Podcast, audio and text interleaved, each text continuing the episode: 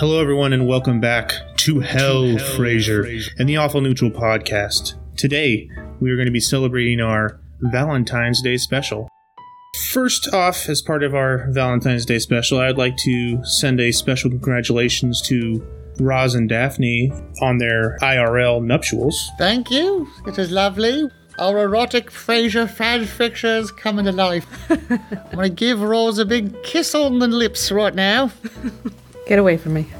With that, Damien Mercado, why don't you go ahead and introduce your character? I'm Daphne Moon. I am the physical therapist of Martin Crane, personal psychic, and somebody who's a little lonely and looking to date.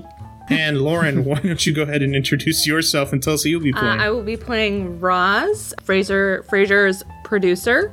And if I don't have at least 3 dates tonight for Valentine's Day, I will be devastated. Well, I look forward to you being devastated. Caleb Cleveland, why don't you go ahead and introduce yourself and tell us who you'll be playing? I'm Caleb Cleveland. I shall be playing Dr. Frasier Crane.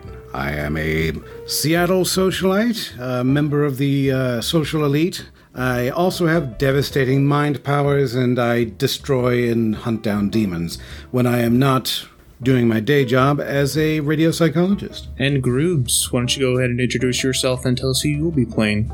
I'm John Grubbs. I'll be playing Dr. Niles Crane, Seattle's preeminent psychologist, younger brother to Frasier, son of Martin Crane, and wealthy Seattle socialite. Sorry. I'm off to a great start here. Wealthy Seattle socialist. That's right. Nothing Niles will do he will do nothing. He will just do nothing. That's basically it. And with that mention of your father, why don't we just introduce him? Jesse Egan, why don't you go and introduce yourself and tell us who you'll be playing? Yeah, I play Martin Crane, retired Seattle police officer and father of these 2 nincompoops. I forgot their names. Their names are Frasier, Dad, and Little Frasier. Please refer to us from now on exactly like that. That'd be perfect. And Niles, I remember you, Niles. The weird thing is he calls Niles Frasier and Frasier, Little Frasier. I also play Eddie, who I call Little Martin.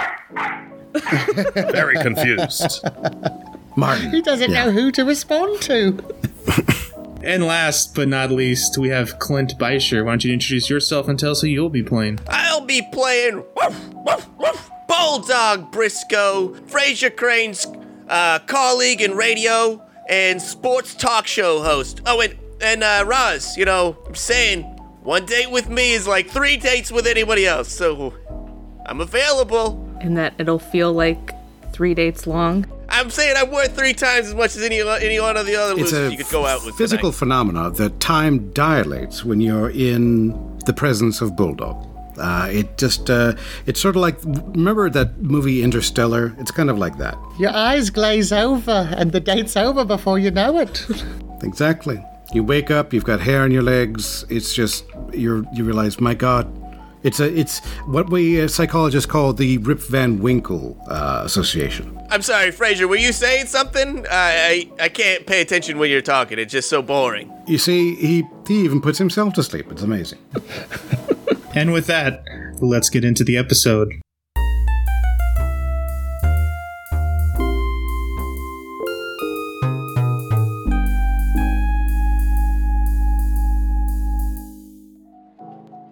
In honor of Valentine's Day, we are celebrating the Goddess of Love's Day, a holiday invented by the Elven people to celebrate the god Soon. It is referred to in their Elvish community as Thiermin Noresh. That's fancy. But before we do that, let's get caught up on the last episode. In the last episode, Frasier got his big chance to get his show syndicated after helping B.B. Glazier with a smoking problem and Allison Privilegington with a husband problem. Representatives from all the different factions of Sostagaria came to the radio station to give their seal of approval or rejection on the show. Frasier also had his family come to work with him to watch the show and hopefully join in a post-show celebration. The show had its complications with the arcane telephone lines going down and the arcane airwave signals going down as well. But the party was able to quickly put an end to the problems and get the show back up and running. Frasier wowed the lower brow representatives during the show with suggestions of masturbation as an alternative to homicide and making out with your enemies to solve PTSD. I'm a warrior of love. He's unconventional but effective. Thanks, Dad. Great advice, Frasier. I learned it by watching you, okay? I wish I would have made love to that punk in that 7-Eleven instead of letting him shoot me. That was my advice, Dad, if you don't remember. You told me that back in 74, and I didn't listen. The higher-brow representatives were not as impressed and requested a final show of Frasier's psychiatric powers. Frasier and the gang decided to do this by fighting the deadly sin of wrath, which was personified by the punk kid who shot Martin. After a quick rumble and eventually defeat due to Martin's iron stomach ability, the punk kid was taken out and defeated, granting Martin new abilities, that which he might use this episode. Due to the success of the fight, Frasier's show was syndicated and is now being broadcast all throughout Sostagaria. Which brings us to today, Valentine's Day in Sostagaria. Before we get into today, I would like to go over one of the show's points, which is your reputation, which can affect your roles. You guys ended the episode at 51 reputation, but after listening to it, Frasier, you said you went to college at Princeton, and that's not where you went to college. You defaced yourself by saying you went to such a shitty university. You went to Harvard, good sir. I knew I should have edited it out, damn it! Why did I pay for Harvard if you went to Princeton? Obviously, My psychic powers drained my sense of my identity, and I forgot for a split second that reality could only really exist one way, and that was for me to attend the glorious alma mater of Harvard. Mea culpa, everybody. Mea culpa, Martin, mea culpa. Did Niles go to Princeton? Dog. Who cares? I could look that up. He either went to Yale or Princeton. He didn't go to Harvard. I know that. So, for getting your university wrong, that is minus 10 reputation. Oh my God. For you. Oh, Jesus Christ. I found a cat turd up on the roof of the radio station. I just put it between two delightfully thin slices of pumpernickel, and I ate that thing. That's exactly what I did. Can this come out as part of the Harvard alumni letter? And this is how he finds out. He says on his radio show, people were listening and they heard him say he went to Princeton. And this is what hurts his reputation, is the alumni letter. Yeah, I'm sure it did. It came out and it's like, Frasier Crane, descended from thieves and whores, decided to mistakenly quote his alma mater as Princeton University, which is everyone else calls just Clown College. So it's just... He was probably disinvited from the upcoming reunion or something. Yes, all my food clubs forget my RSVPs. Only trolls too dumb to get into state went to Princeton. That's what you always told me, Dr. Crane. That's right. It was either Princeton, Brown, or Cal State Fullerton. It was just one or the other, really. Wow, Cal State Fullerton. Go Titans. Go Titans. You should have gone to the Police Academy, Frasier, like me. I went to all 6 movies. That Mahoney. Mahoney wasn't the punk, was he, Dad? Mahoney will always be the punk. God damn it. Steve Gutenberg shot Jesse. Oh, God. I'm so sorry, Joe. Anyway, continue, please. No, I love Police Academy, too, so this is great. Well, let's get into the episode. Today is the Elvish holiday, Thiermin Noresh, an Elvish holiday celebrating love and worship of the goddess Sun that has been inherited by the rest of Sostagaria. On this glorious holiday, people can be seen rushing, making their way to dates all across town into packed restaurants with limited seating and special Thiermin Noresh menus to celebrate the day of love with a special someone. It is here where we zoom into the lovely, popular, and highly renowned Ne Alaquel Sarpsicard restaurant. The front of the building has a large sign where wizards are paid to prestidigitate the name of the restaurant, brilliant firework display all night long. As we pan down further, we see Frasier sitting outside the restaurant next to a beautiful tiefling female, which is his date for the evening. Her name, as you learned from last episode, is Rachel. Rachel is wearing a long black dress, cut and fitted in all the right places, with jet black hair and violet eyes. It seems tonight she has her eyes set on Frasier, but does Frasier have what it takes to seal the deal? It appears the maitre d' has gone in with a couple that was in line in front of Frasier and Rachel to have them seated, giving Rachel and Frasier a few minutes to talk before he returns, and they are seated. Wow, Frasier, this is a lovely restaurant you're taking me to. I can't wait to see what the food's like. Nor can I. Apparently it's, I don't know what the fantasy equivalent of like Zagat's Guide would be, but it's Zagatscigar. Xander's Guide. Yeah, there you go. Xander's Guide. Perfect. Xander's Guide gives it 7 dragon's tongues, which means that it's going to be absolutely delicious. Check out these... Oh, I just said check out. Jesus Christ, I'm so sorry. Well, I know you only like to wine and dine at the finest of places, so how did you ever even get the reservations for this prestigious restaurant? Well, I don't mean to brag, but I do happen to think that the owner, the maitre d', and the person who happens to be helping us, will be waiting on us tonight. They might be fans of the show. So undoubtedly, I've helped them with various psychological deficiencies that they've experienced over time. So, who knows? Maybe I helped fix their relationship with their mother, or assisted with the passing of a loved one, or maybe just told them to go jerk off in a shower. Yeah, speaking of which, I'd love... Thank you for your help with Marco. He hasn't bothered me ever since he called into your show that second time. Well, love is the answer. But what really was fascinating to me is the question. And the question was, is he a loser? And the answer was yes. Or, no, actually, the answer was love, but said in a yes, like, love, like that. So. Yes. Love? Yeah, I get it. Exactly like that. Exactly like that. Perfectly done, Rachel. Excellent. So I'm so glad that I managed to... You allowed me to be your escort this evening on this delightful cruise across Sostagaria's elven cuisine. I think you'll absolutely adore it. 7 dragon's tongues. Can't be that bad, right? Oh, I can't wait. And I can't wait for dessert later, too. And she begins rubbing your chest as the maitre d' returns. The Married with Children crowd hoots and hollers behind. Yes. Wow. While vigorously energizing a tiefling's chest hairs with negative and positive energies may drive up their libido, with a human man as myself, I merely just get a partial Woody. So that's just me. Yes, sir, if you are done talking about your erection, can we please go to the table? Oh, am I on the clock? I did not know. Fine. Is this the maitre d'? I apologize. It is Thiermin Noresh, and the lines are, as you can see, we're quite packed. So if I could have you seated at the Tebiale, it would be my honor.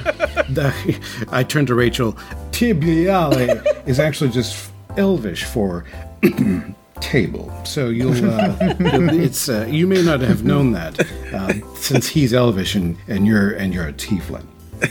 So is it go. Elvish, or is it Moira Rose from fucking Schitt's Creek? I love that. Say that one more time. Table. Tibiale. Thank you. Ooh, so fancy. Your accent is like poetry in my ears. Yes, absolutely. Lead away. Yes, follow me this way. May I take your jacket? I turned to Rachel. That's Elvish for jacket. And yes, my good man, you absolutely may. Nothing whatsoever smelly about this jacket. I give a terrified whiff to the armpits, because that was, if you'll remember, 2 episodes ago, that was a major plot point. Yeah, go ahead and roll me a D10. Call high or low. You're doing cold box. I'll just have to say I'm going to do high. Yes, okay, good. So I rolled a 10. No, actually I rolled a 6. That's fine. You called high and you rolled above a 5, so you are successful. Yes, your jacket smells just fine. If you would have rolled that 10, then it would have been a critical success and something nice would have been come out of that, but you just rolled a 6, so you are good. Your jacket does not stink. There's no problems with it. The goddess of love smiles upon me this evening. The elf maitre d' leads you to the table where you're both seated. You are relatively close to the kitchen, but you're in a booth seat, so it's still very nice. You can smell all the aromas and different scents coming from the kitchen. Oh, you may not know this, Rachel, but aroma is Elvish for stank. I did not know that. You were teaching me something every day. You learn these sort of things, and then Frasier looks dead in the camera and says, Harvard University, where I went to school. Nowhere else, just Harvard. They have Elvish courses at Harvard? That's so nice. That's so inclusive of everybody. No, it absolutely is nice, but it's not inclusive, quite the opposite. As a young human waiter comes and begins filling your water glasses up, we are going to zoom out and move about a block west, where Niles, Daphne, and Martin are walking up, approaching the very same restaurant.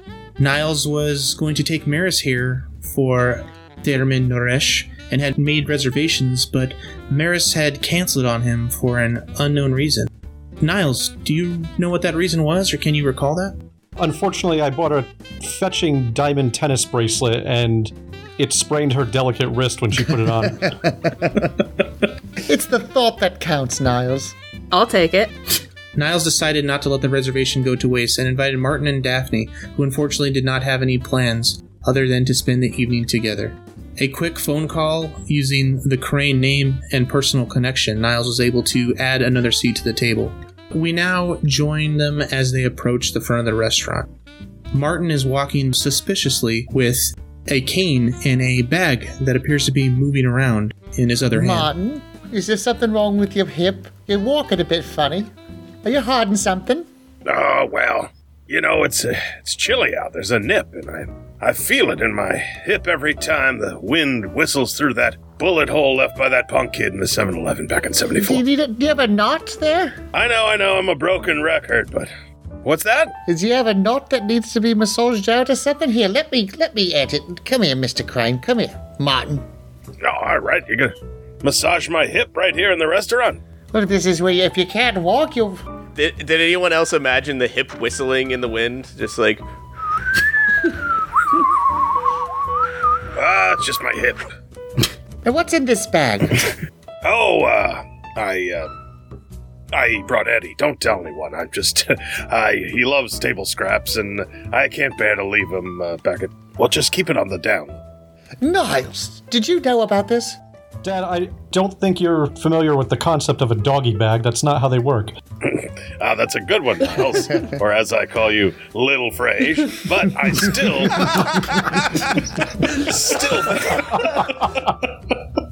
think if you just keep it quiet, we can get away with this. And then Eddie can have some delicious Thiermin Noresh dinner himself. Is that how you say that? What was that word?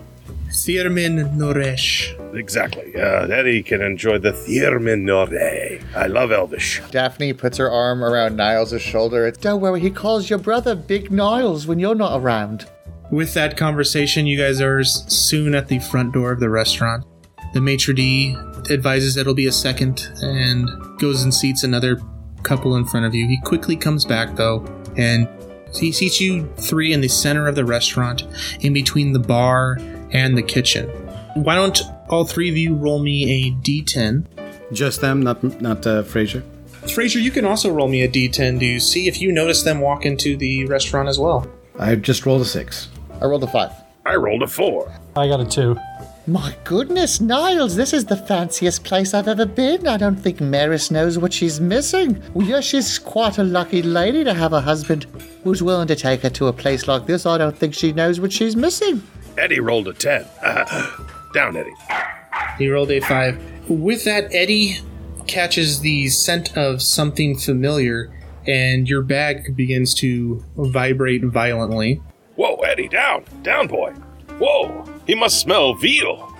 Frasier, you notice this commotion and see your dad with Eddie in a bag in the center of the restaurant being seated. Excuse me, Rachel. Would you just pardon me for just 2 minutes? I need to, I think I see someone that I recognize. Just a moment, okay? Don't make me wait too long for you. I'll get too lonely. Oh, don't you worry about that. I will be back quicker than you can count the Siarkians on your watch. That's Elvish for seconds. It's actually secondes. Don't correct me. It sickens me. Oh, wow. Jesus Christ. That's how the night's going then. Wow. Go ahead and roll me a D10 there as you walk away from the table there, big guy. You got a lot of comedy points, though. Yeah. That would be a 7. Your relationship with her takes -7 damage. Oh, my God. Oh, so she doesn't like the pedant, eh? Well, that's I can play that game too. You see a hurt feeling on her face as you tell her not to correct you and walk over to your father, I presume, in the center of the restaurant. Dr. Crane, stop mansplaining. Eddie, have you brought my father into the middle of this nice restaurant all by yourself? It's amazing. How did you do that? Oh, yeah. That's funny. I'm sorry, Frasier. I thought he was going to be more well-behaved, but there must be veal in this place, and Eddie goes crazy for veal. It's pronounced viale, but yes. That's neither here nor there. Dad, what's this, Daphne? Niles, what are you doing here? Oh, I had a date with Maris, but she had to cancel, and I couldn't imagine the reservation going to waste when someone so dear in my life was sitting at home all alone on Valentine's Day.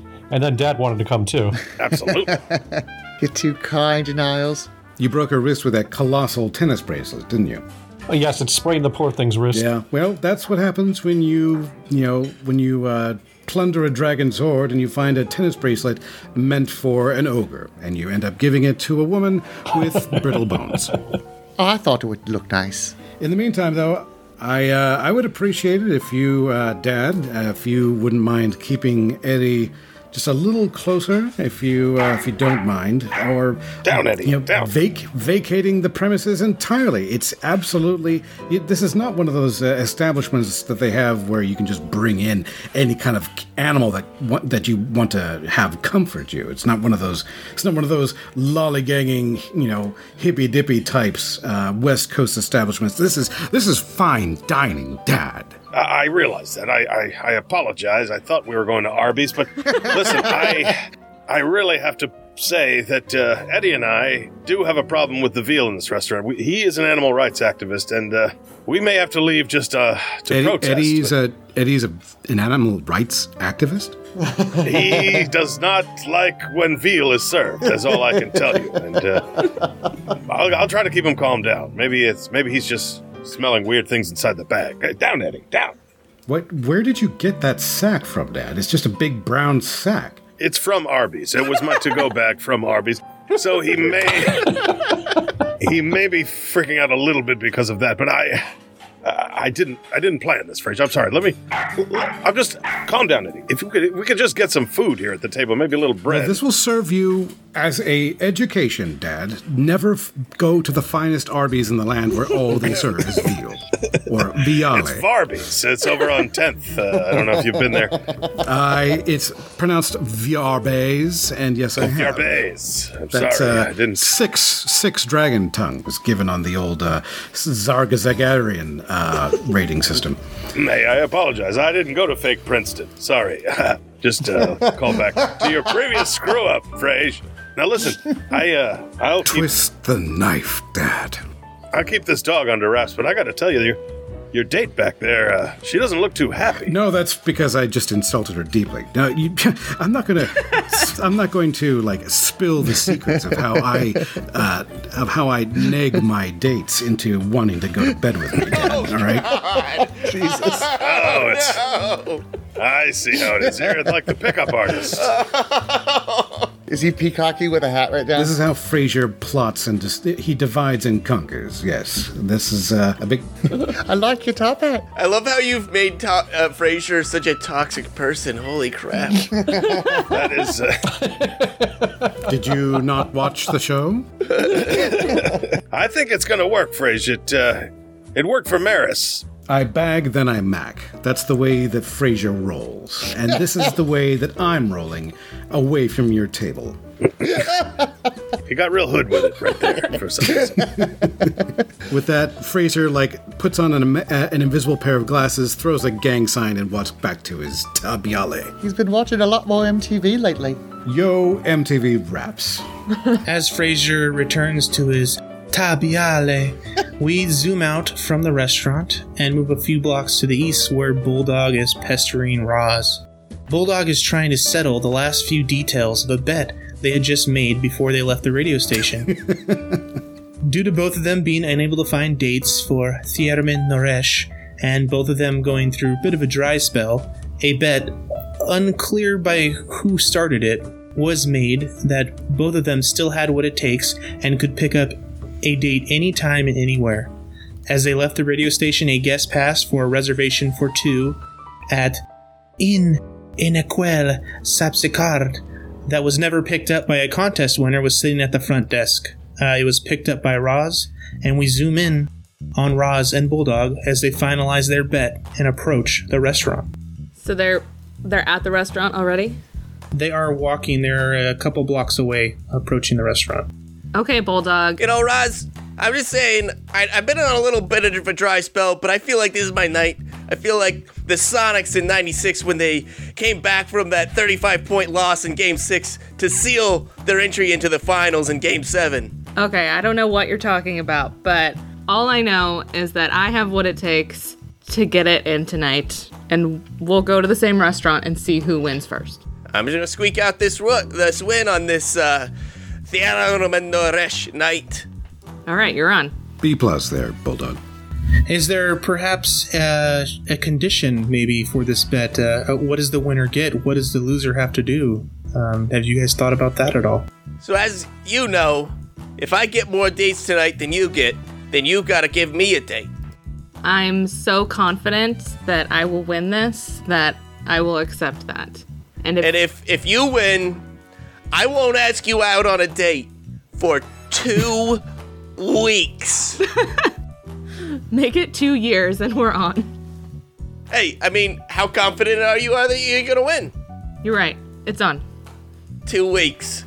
With that, the bet is finalized and you guys approach the front of the restaurant. As you guys talk to the maitre d', he advises you that they are severely busy. And since this was a last-minute thing, you guys did not call ahead to make reservations. He tells you that it's going to be about 30 minutes until a table is ready for you guys, but the bar is open, which is kind of ideal for you guys. It's a perfect target-rich environment for your bet. Will you all please head to the bar and maybe get a drink? Indeed. I love it. Happy Thiermin Noresh to you, good sir. Thank you. I appreciate it. I cannot spend the holiday with my loved ones, so I get to watch everyone else celebrate their liave. So, have a drink at the bar. I will come get you when the tabale is ready. Yeah, the tabale. Yep. Bulldog has no idea what's being said. Let's go to the biare, Raz. 30 minutes is plenty of time for me. I'll have this in the bag before we get a tabalier. No, it's tabalier. Tamale? Tabali. She doesn't get it, good sir. I'll try to help her out. She's murdering my language. If you could help her as quick as possible, I'd appreciate it. Thank you. I appreciate other people's culture. And, you know, clearly some people just don't have the same kind of scruples as I do. You have a great night, good sir. He leans into you real quick. He caught the tail end of your guys' bet as you were walking into the restaurant, and he leans over. That woman over there, he points out, a dragonborn female. She is dressed in a long red dress and has yellow scales. She came here alone, and I think she's looking for a date as well, so that might give you a one-up on your competition here. And what has she been drinking? It appears a cosmopolitan, my good man. Thank you. I appreciate you. And you'll see that at the end of the night, for sure. Thank you. I will make sure your tabale is ready as soon as possible. He does the little money fingers when he's, like, referencing his appreciation. The maitre d' understands the tip and points you guys towards the bar. Something happened. Dr. Frasier Crane and Mr. Bulldog have somehow Freaky Friday'd each other. We go back to the table with Rachel and Frasier as the waiter arrives to take their drink order. Ah, hello, my good man. Hello to both of you. What will you be having to drink here today? Frasier, always the consummate gentleman, except for when he's talking, apparently. Yes, you know, Rachel, what will you have? I was just thinking, what is the most erotic drink that one could order? You seem like a sophisticated man. What will get my libido going? Oh, my. Frasier, yeah, he racks his colossal brain. You can sort of see his coiffed mullet vibrate with the power of the engine beneath it. Shit. One Bud Light. Can I roll for it? I have no idea what kind of yummy drinks are available in Sostagaria. Or do I just go for something generic and... A fine vintage wine? Can I say that you've already alluded to negging her? So maybe you already know what drink will get her revved up as well. I don't know. I'm just throwing that out there. Fantastic. The Boone's Farm. No, we will take a bottle of your... of a recent vintage of your finest dragon blood wine. Ooh, will that be the ancient or the normal variety? Make it colossal. That's not what I offered, but I will assume you mean ancient. That's what I meant. Yeah, just do that. That'd be great. You look over and Rachel kind of has her hand on her head, kind of looking down, kind of rubbing her forehead. Disassociating herself from you for a quick second. Oh my God. I will bring back the ancient dragon wine and just give me 2 minutes, sir. I'll have the sommelier come right over. I think you mean the sommelier. Yeah, or the... No, we don't butcher other people's languages, sir. And I am not Elven, so I can say normal words like normal people. But don't tell the owner and his family back there. You know, this is a family restaurant, so... Just trying to score some points. You didn't have to dunk on me that quite so hard. That's fine. It's my objective. Nobody gets laid who is at the table I wait at.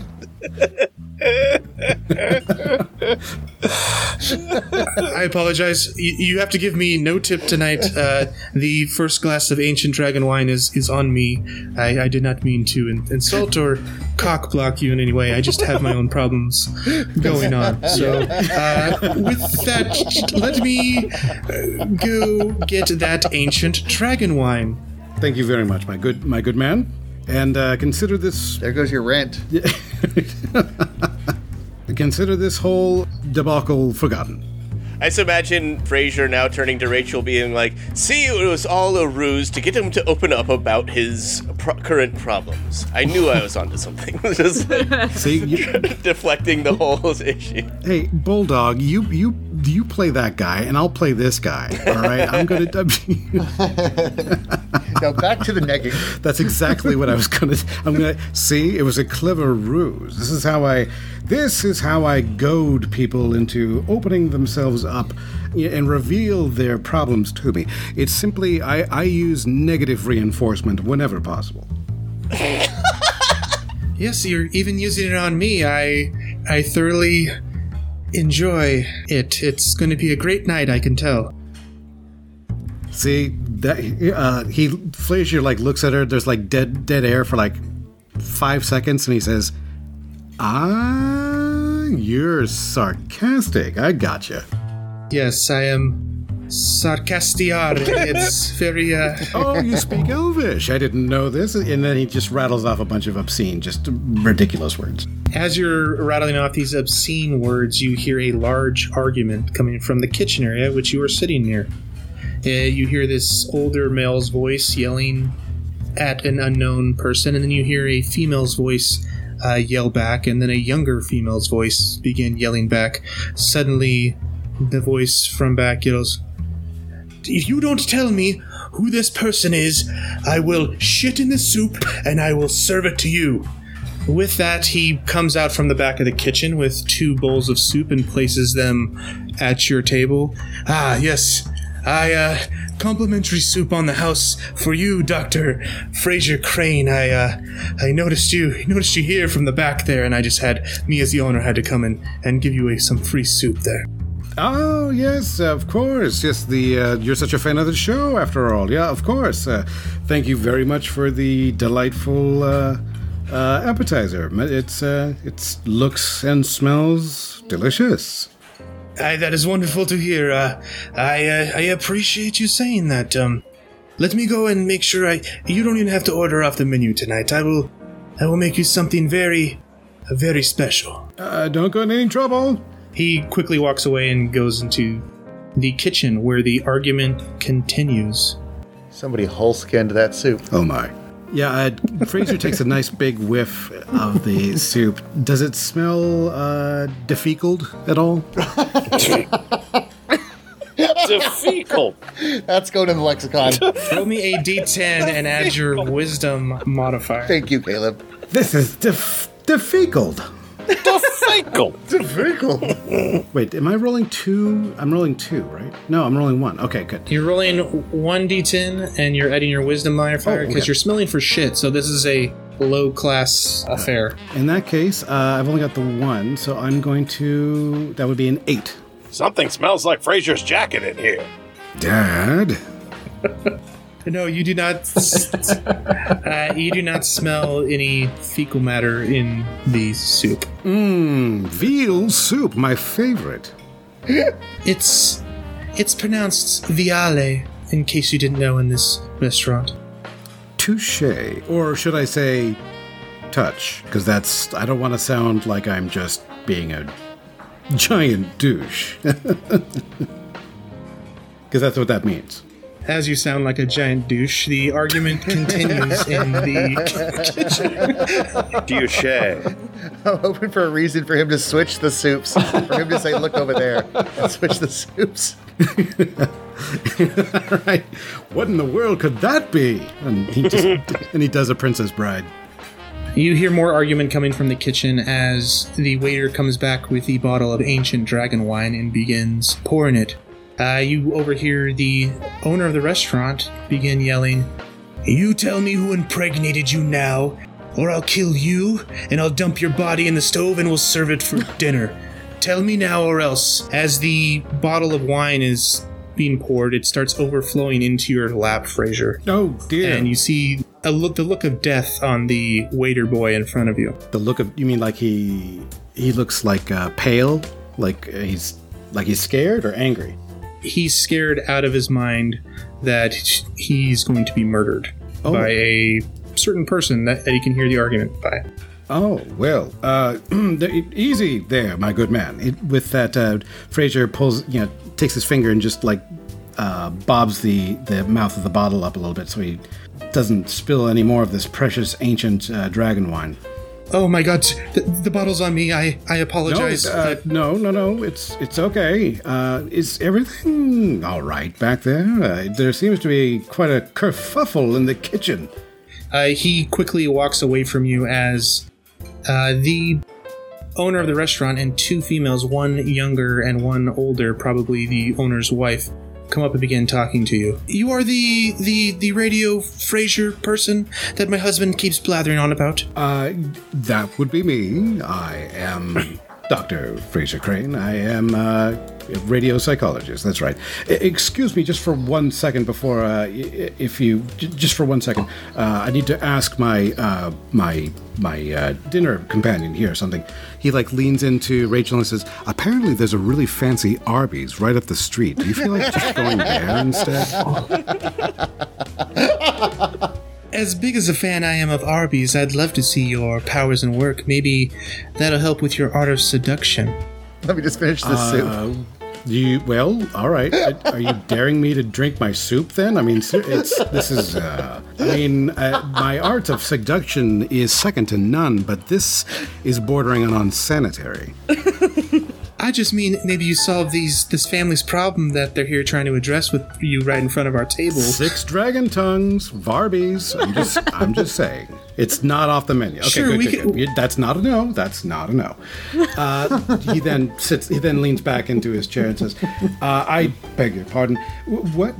I am Dr. Frasier Crane, as I just said. What seems to be the trouble, my good woman? My husband has just threatened to kill my daughter for being impregnated by someone. I don't know who she got impregnated by, but he says you're a psychologist. Can you solve our family problem?" As the father comes out with a knife and it's standing there in front of you, he realizes he's in the middle of the restaurant and hides the knife behind his back. Yes, can you help us quickly so I can get back to Thiermin Noresh dinner? Of course, I will do my very best. I take it as a professional challenge to see if I can sort out what this problem is. Now, if I've gathered this correctly, you, Chef, are angry at this young woman here. They are related to you? You're their father? My daughter and my wife. It's a pleasure to meet all of you. Happy happy David Koresh, everybody. Happy David Koresh. Hey, I just wanted to say there seems to be an issue about the young woman's whom she's seeing socially, I guess? Yes, she got impregnated by some lowlife, and I want to know who he is so I may gut him. Impregnated. Such a clinical term. In psychology, we prefer to say somebody nutted. That's just what we say. And he looks back into the camera. Harvard University at Harvard in Harvard, Massachusetts. They teach that. Yeah, they teach. It's a 400 level class, senior level class, nutting. And the question is, you, my dear, are refusing to divulge the young man whom you're seeing. Is that correct? Yeah, I'm just going to go ahead and take 5 away from your reputation for saying the nutting thing, and you guys are now rolling at -1 due to being at 3. This is my...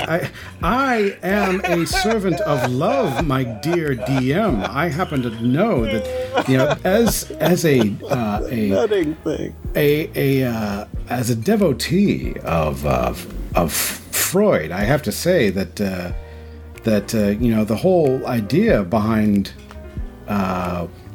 is it Freud or Jung? Am I doing Jung? I did Jung last time, didn't I? You have been Jung this entire time. Frasier in real life is a Freudian, but I believe your god has been Jung. Yeah, I've been doing Jung. Okay, good. I'll let you save it if you can say nutting in Elvish properly. Well, to be honest with you, nutting isn't the exact term that we learned in Harvard University.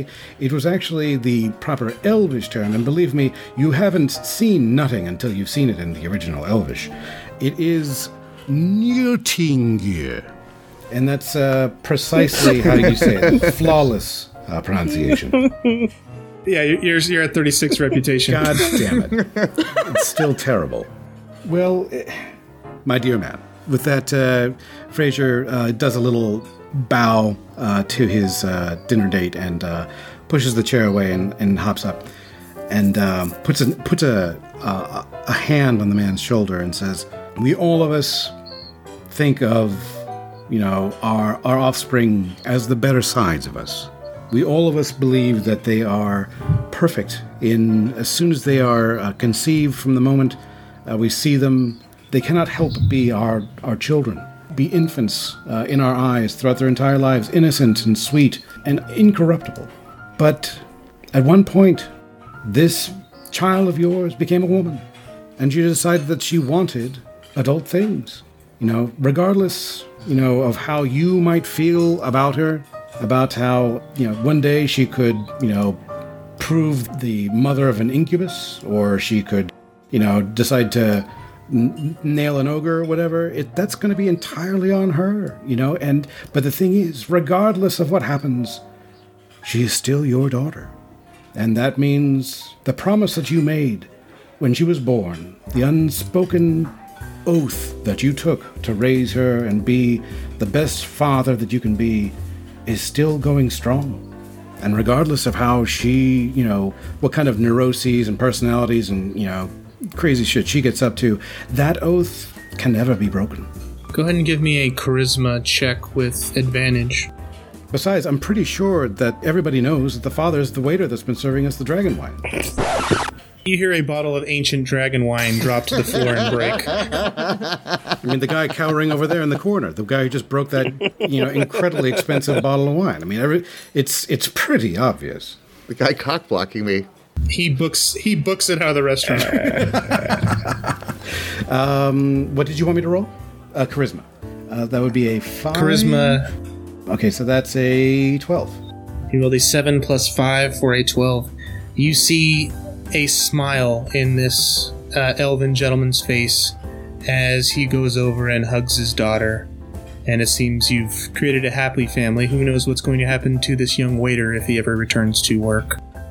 But you've stopped the fighting going on in the kitchen, so no doubt your food will be out relatively soon. The whole restaurant claps. You've, more importantly, impressed Rachel, who is golf clapping behind you and nodding her head in approval. Frasier walks, you know, with a cat got the canary sort of smile on his face. He sort of struts back to his table, gently lifts up his wine glass, and toasts Rachel, Happy Thiermin Noresh. Happy Thiermin Noresh. You made me even hungrier for dessert, my good man. Excellent. With that, we zoom out of their table and go to the center of the restaurant, where a new waiter is approaching the center table to take Niles, Daphne, and Martin's order. Well, hello, you lot. It's great to have you here at the restaurant. Appreciate you all very much.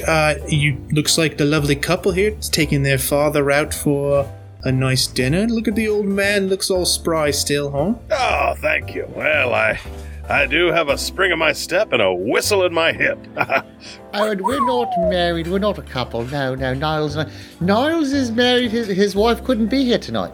Well, actually, Daphne, it's rude to interrupt him. Let's let him, just as a joke, let's let him believe it. All right, I see. Wink, wink. All right, husband, wink. Don't tell Maris. Yep, they're a happy couple. So listen, could we get some drinks from the biar? I'd like a couple of frosty beers, if we could. Oh, one for me and one for my bag. Yes, you don't got to talk Elvish to me if you don't want to, sir. It's not a problem. I'm not an elf, so. I attempted. You know, I speak very broken Spanish when I order my rancheros huevos. You see, I'm not good at languages. It's not just Elvish. You're close enough to me to understand, and that's all you really need, huh? Butcher the queens regularly. Should I, you guys all want, we have the Thiermin Noresh specials here. Do you guys want the chicken, the steak, or the fish? Ladies first. Thank you. I was waiting to see if any of the gentlemen would allow me to order first. I'll have the fish, Mr. Waiter, sir. 37 reputation. Ah, the fish. Not a problem. 37 reputation there for the elegance of letting the lady go first. All right, and the two of you gentlemen, you have your Your father, I take it, go next year? Yes. So you don't have any veal, then?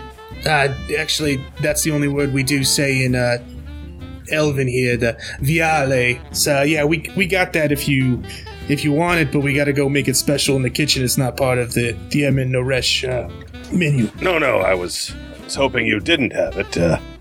My bag doesn't like it, but I will take the chicken. I would like to order the chicken and one extra order of chicken. That's two chickens and two beers for me and my bag. Thank you. Actually, wait, I didn't know that the veal was on the menu. Can I have a veal instead? He doesn't recommend it, do you? It's not a good... you don't have it... it'll take forever, I understand, right? Your bag has objections, Martin. You know, veal is ethically very shaky ground. They feed it even littler veals. It's horrible. That is actually the technique that we use. We can make it. It's just going to take a little bit longer if you don't mind the wait. We actually have to feed the veal to some veals. And we're also in a big rush. You know, we've been waiting here about an hour. Our other waiter just ran out crying. Yeah, I apologize for all the waiting. It would make our bag happier if I just had the fish, then I apologize. Bloody beast. Back on the fish, and you, my thin, frail man, what would you like? I'd like a petite filet mignon, very lean, but not so lean that it lacks flavor, but not so fat that it leaves drippings on the plate. And I don't want it cooked, just lightly seared on either side, pink in the middle, but not a true pink, but not a mauve either, something in between. Now bear in mind that the slightest error either way and it's ruined. The filet mignon, then, you got it. Steak's coming up. That's a good waiter. He didn't even write that down. Got it all up here. Steel trap, sir. Steel trap. Wait, I thought the waiter sounded like the masked plumber before, FYI. As the waiter walks away, you see another waiter go to a table and set down a nice, juicy veal. Martin, go ahead and roll me a D10 and add your wisdom modifier. Okay, I rolled a natural one. Oh.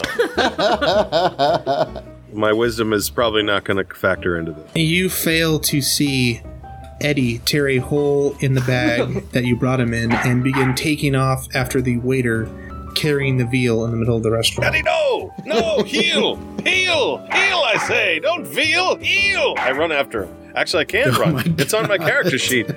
Oh! Help me! I get up and I try to limp after him with my cane. Eddie, no!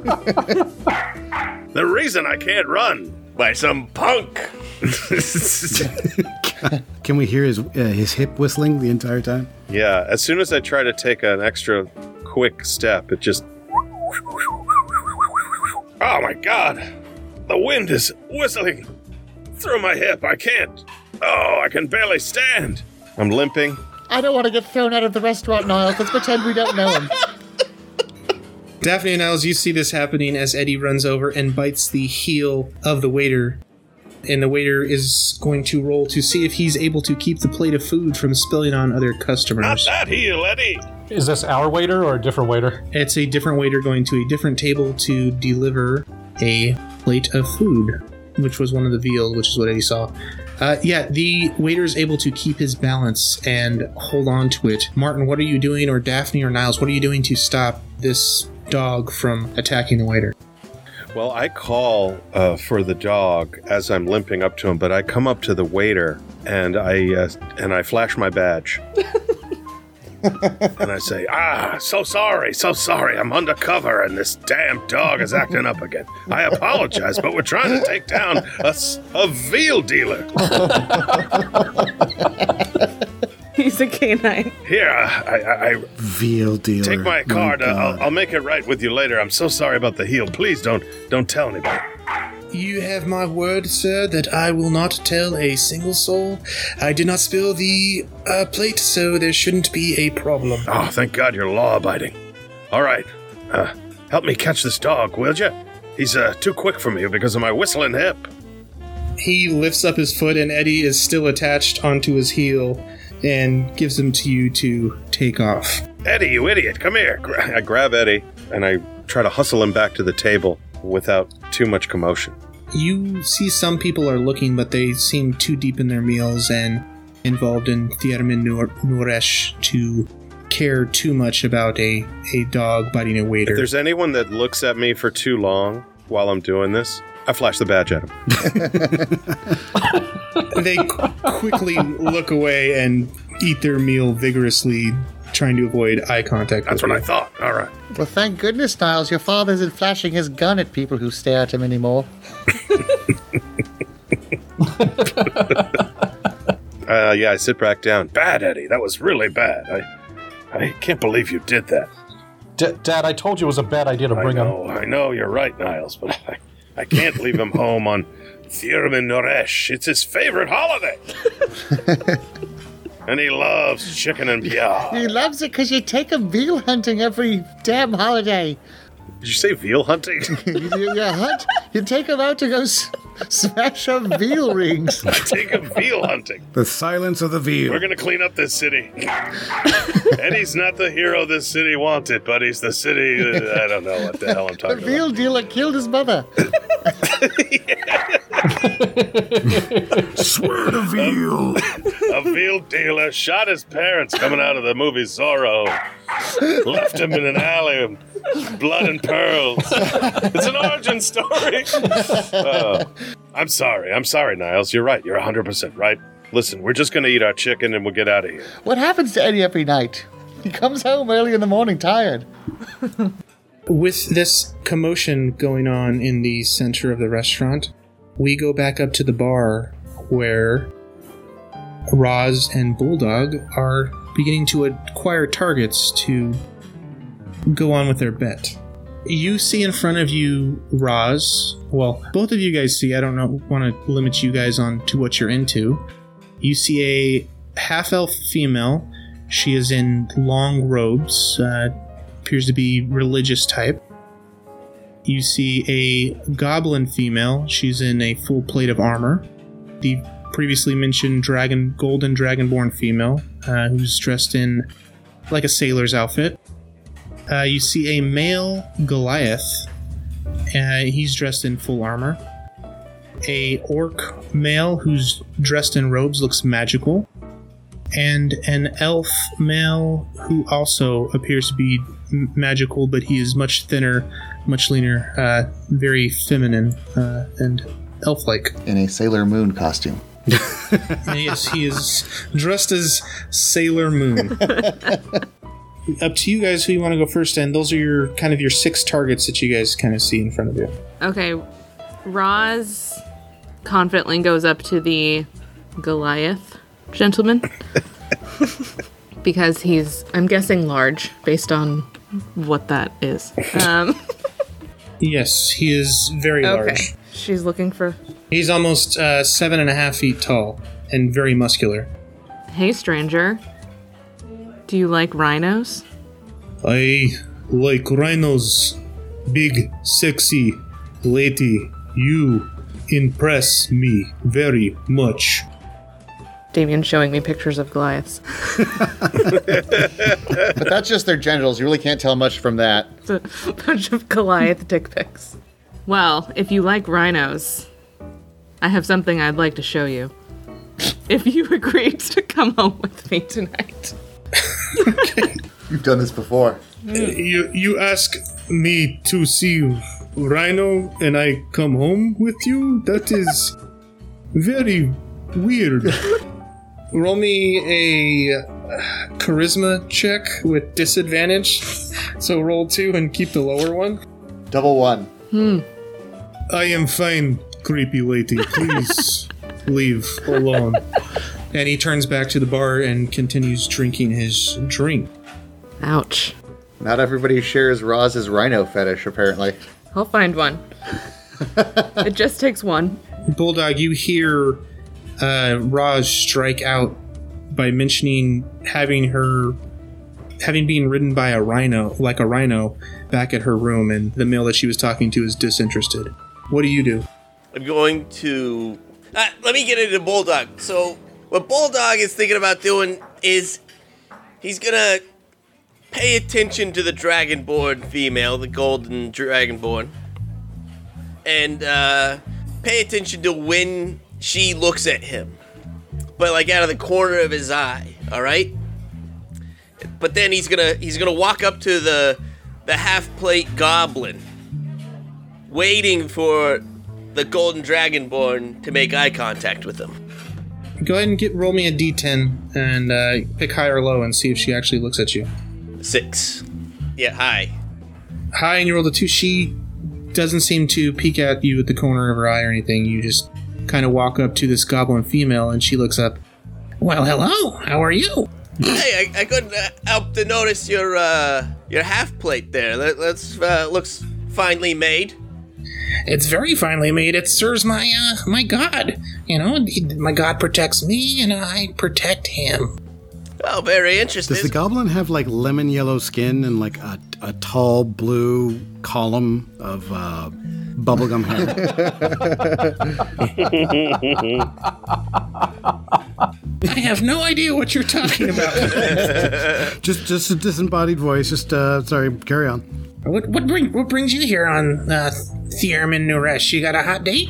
You know, that's the thing is I don't currently yet have a hot date. You know, and I couldn't. I just, you know, I like strength. I like your armor was very attractive. Is that? Now, let me ask you, that you served your god, is that a custom piece? That you, or did you, like, get that just, is that already in stock? Not that it's a big thing, but it looks custom. If it's not custom, it looks custom on you. Looks like a perfect fit. You hear a voice come from behind you. It does not look like a perfect fit. It looks like it belongs on the floor of my bedroom. And he slides in front of you, Bulldog, and places his hand on the bar. Damn. Hello there, sexy lady. Would you like to, can I buy you a drink, let's say, and then we get to know each other? And he steps in front of you, seeming to block your further attempts. Do you do anything else? I say... excuse me really loud, but I'm trying to get the attention of the golden dragonborn, actually. So I kind of like throw it her way. Okay. She looks over and sees you being embarrassed by this. No. Human male. Not embarrassed. I haven't played it my way yet. Excuse me. Thank you for taking care of this for me. Hello, ma'am. I couldn't help but notice that you seem lonely over here. You look like a Cosmo girl. Can I get you a cosmopolitan, ma'am? Speaking to the golden dragonborn. Oh, well, of course. You can give me anything you want there, sugar. I'm just biding my time waiting for the right person to show up. You know, I don't know if you heard me. I'm a little bit of an armor file. I like armor. That nice, very nice goblin woman there. You know, not my type, but that armor is very nice. It's not for everybody. But I gotta be honest with you. The whole time I was talking to her, I caught eyes with you halfway through talking to her, and I couldn't help but be distracted by your beauty. Yes, my beauty typically is second best to armor, so I can understand why you'd be more interested in that than in me. Oh, don't. Yeah, there's this big oaf of a man blocking my view of you when I started talking to her just about armor. Nothing more than that. But then as soon as he stepped in front of me, I was finally able to see you. You put that armor to shame. Look at that golden hue. You're not one of them lowly chromatic dragonborn. Golden of all. That's very special. My mother was a chromatic. And why are you so infatuated with me? Did you just, you crave the golden dragon skin? You want to get to my loot of gold? Is that what you're all about right now? You want to see my armor? Why? He's after your lucky charms. Sorry. I wouldn't say that I'm not after your armor, as it were. But I think there's a lot more to you than just flesh and carnal desires. Not that there's anything wrong with that. You hear a voice from behind you. Mon chéri, I am interested in your body, your heart, your soul. I want to know every inch of your body, every inch of your heart and soul. Excuse me, back off. Have you ever heard? No. Hey, listen, don't listen to this poor schleb.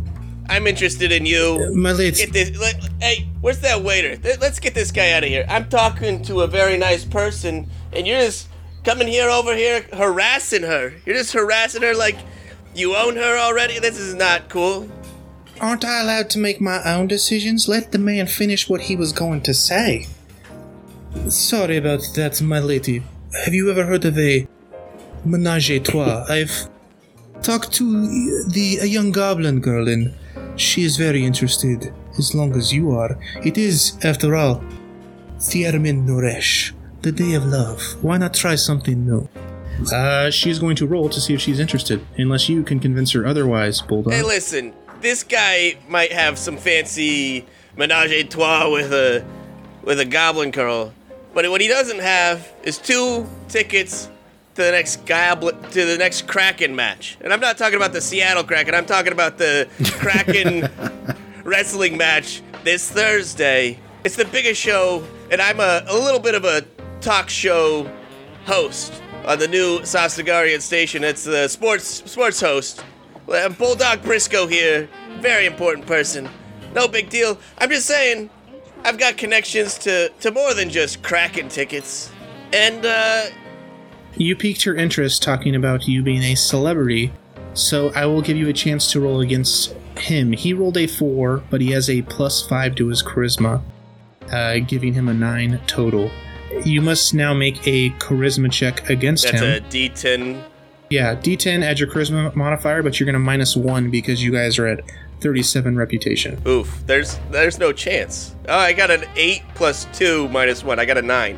So you guys tie. So we're going to roll one more time. Go ahead and give me a roll. So he got an 11. Yep. And you got a natural 1. Cool. Yes. Cool. Oh, the menage a trois, it sounds just the way I want to spin my Thiermin Noresh evening. And with that, 2 strikeouts that you have, Bulldog, we go back over to Raz, who is approaching her second date. Well, the first one was intentional. I wasn't even trying with the goblin. That was a long con to get to the. He was just phoning it in. I apologize. It did not work out. So you struck out with the goblin, Raz. You have the orc, the elf, and you have a female left, who is a half-elf female who looks semi-religious. Mm. Okay, Raz is feeling pretty defeated by her loss. She was really confident that she was going to get one on the first try, but she's also emboldened by seeing Bulldog strike out so severely.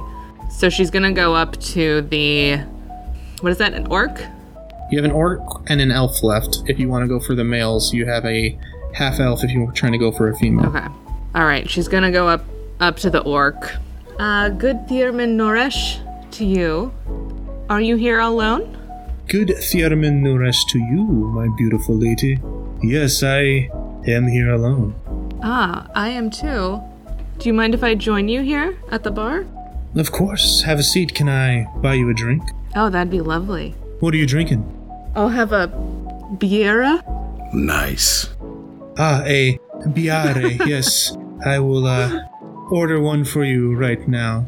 He quickly orders you a beer. It seems the bartender is taking a second to get it ready. He sips on his glass of wine in front of you.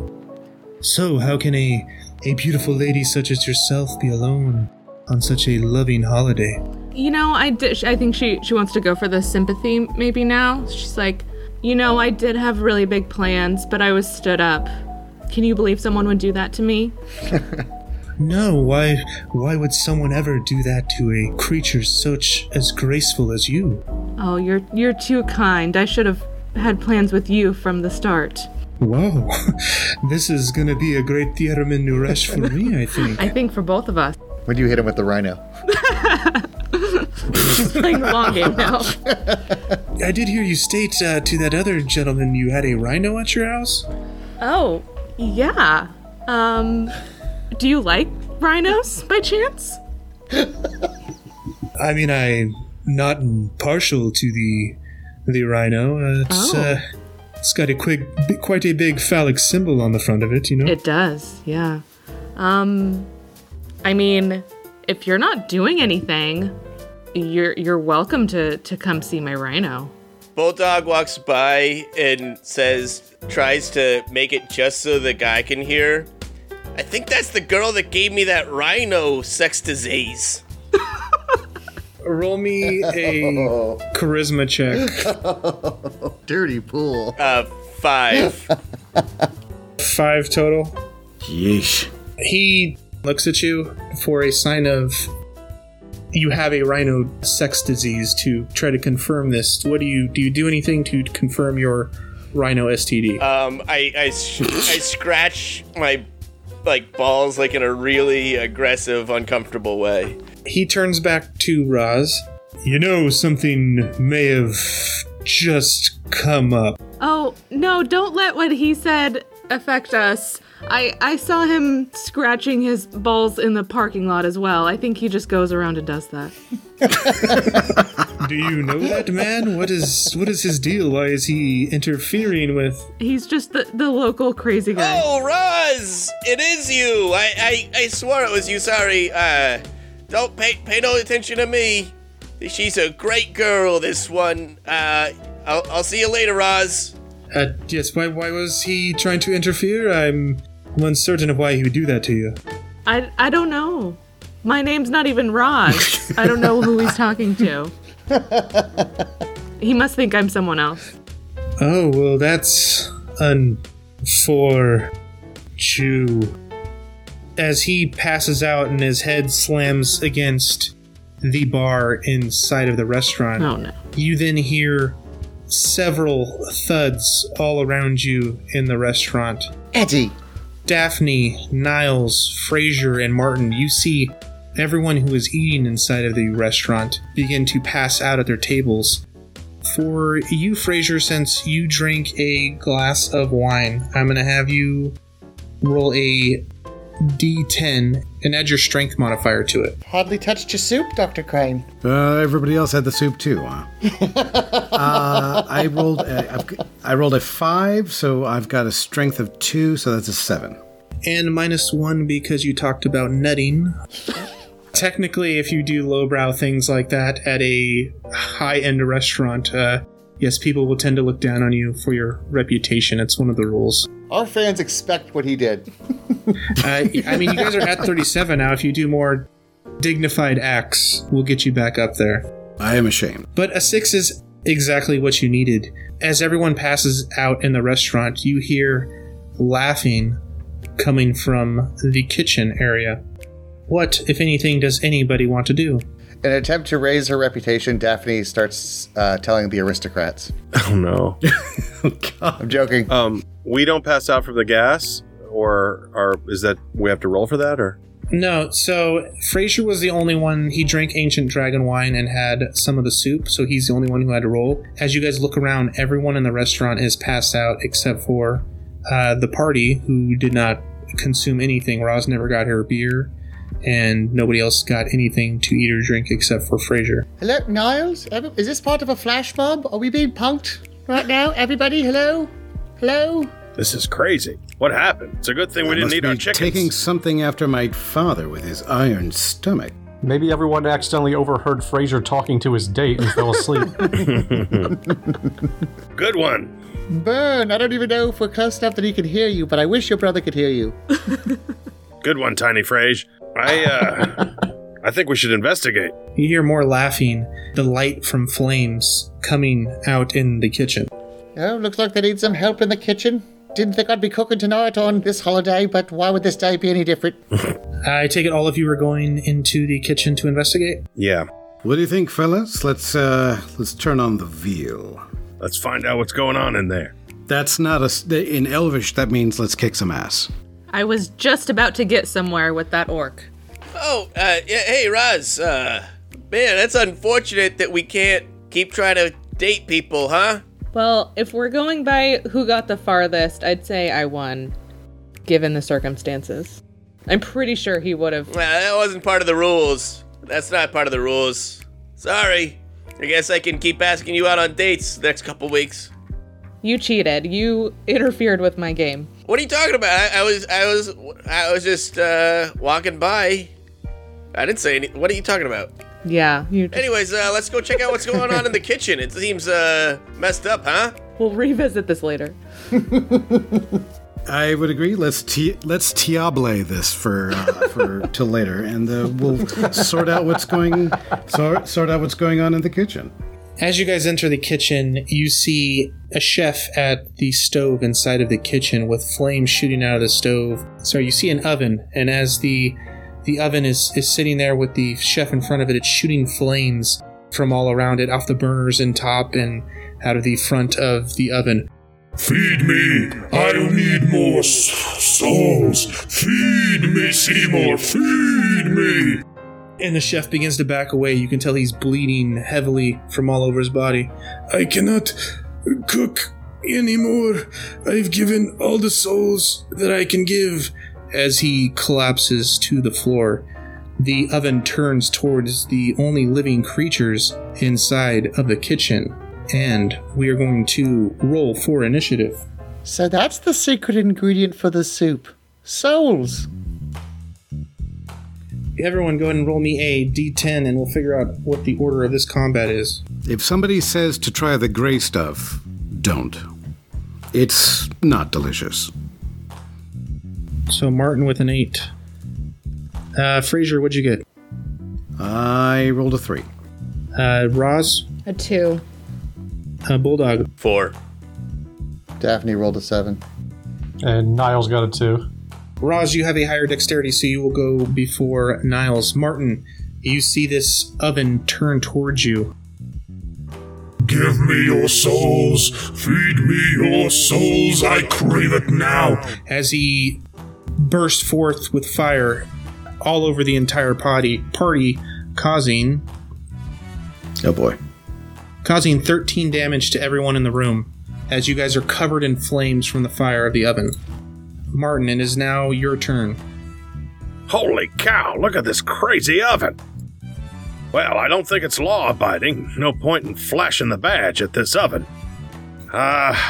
Looks like we're pretty hurt here, guys. I'm gonna have to use my new ability. Your new ability, Dad? I draw forth the power of the punk kid that shot me in my hip.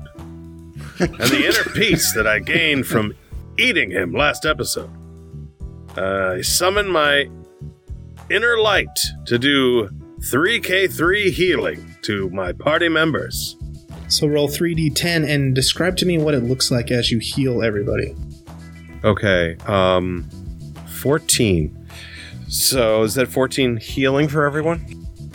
Yes, everyone is healed back up to full just as quickly as this wave of flames went over you guys. You were healed back up. Basically, by... if I could flavor it, I want my hip to start whistling really loud and the whistle to just gain in momentum and like this ghostly wind flows from the wound in my hip and whips around the room in a healing whirlwind of ghostly cosmic punk energy. It's like Ennio Morricone. It's like the panpipe from friggin' like The Good, the Bad, and the Ugly, and we're all like healed back up. Exactly. Martin, I had no idea you were an artist. Daphne, you are up now. The stove is in front of you. All of your party appears to be healed up. The flames kind of just singeing their outfits now.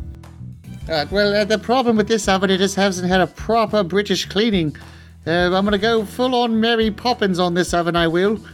And I'm going to use my bone crack ability, but can we flavor it in that, like, I really get in there and, like, brush out the inside of the stove? I, like, take off the burners.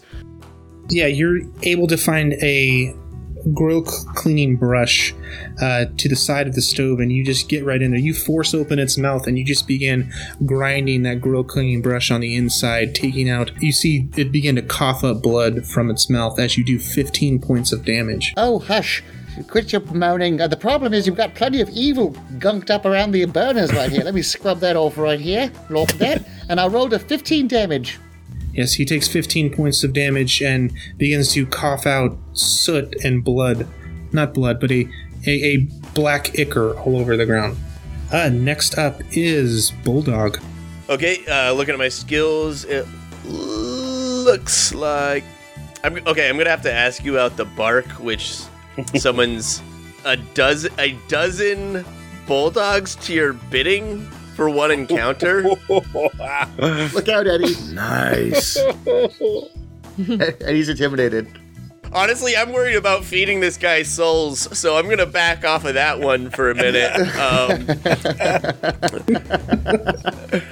I'm gonna go back to my number one skill, once per encounter, headbutt. Target for 4K to... Well, I guess it's a stove. It's locked in place. I can't knock him backwards, but 4K to headbutt. No, you can knock him back still. He's kind of animated and moving around. So go ahead and roll 4d10 and keep the two highest. That is a 5 and a 4. That's 9 damage from headbutt from Bulldog. Next up is Frasier. You know what? I got a headbutt for you butthead. Sick. Nice, Frasier. I'll be eating your soul soon enough. Next up is Frasier. Frasier is fascinated by the animus and anima of this previously inanimate object. He dodges a gout of flame and is going to try and psychoanalyze this monster. He's like, what's driving you to devour souls? Is it the fact that you use souls to heat the food that you make for others? Is it that you're sustaining others with your constant diet of souls? Are you possessed? Are you trying to find a nice, dishwasher to settle down with? Perhaps. I'm not exactly sure what it is you're looking at. And not like a mechanical dishwasher like Norm, the guy that comes in and washes dishes. Don't say that word to me. Don't say that name. We don't mention the Norm. I crave souls because I'm hungry. I need more. I want more. I desire more. Well, that's fine, but why don't you just have a nice slice of veal if you're hungry? Oh, I've eaten all the souls of the young cows. I'm done with that. I crave human souls and human flesh. Eddie and I knew this place was no good. It has 7 dragon's tongues, Dad. It's meant to be really, really... Yes, and a genuine veal-eating demon oven. Do you think Arby's has this going on? Well, Arby's probably does. There's a ghoul problem going on at Arby's right now. Frasier, do you do anything to attack this oven? Yes. I'm going to... Well, at the moment, Frasier doesn't have any weapons, per se. Try negging him, Frasier. I'm going to use negative reinforcement. Rachel, I believe, is out. Is that correct? She is passed out at the table. He pops open his umbrella to sort of shield himself from the flames and sort of inches closer, shielding himself from the heat. Undoubtedly, you, in your early career as a humble toaster, you had a complex. I think that you probably just created a galvanic skin response, and probably have a need to be loved by your creator. Tell me a bit about your mom. Tell me a little bit about going and fucking yourself. Well, see, that's what I think. That stove better lose some reputation. I still think you have something for your mom. Just saying. Somebody projecting this much anima upon our humble party here definitely has unbridled Oedipal issues. Go ahead and roll me a charisma check to try to get him to break down about his mother. 5. My mother was a smoker.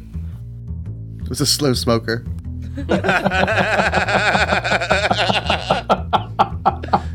Oh, a smoker. I got you. Yeah, okay, good. That was a slow burn. A slow burn like a slow smoker, yeah. Let it simmer. Okay, so that would be a 12. Yes, I rolled a 7 plus 5, that's a 12. Damn it, Niles, you've... Something, Foreman Grill. Yeah, exactly. Thank you very much. Smells like bacon. Yes, my mother was a grill at Fantasy McDonald's. I see.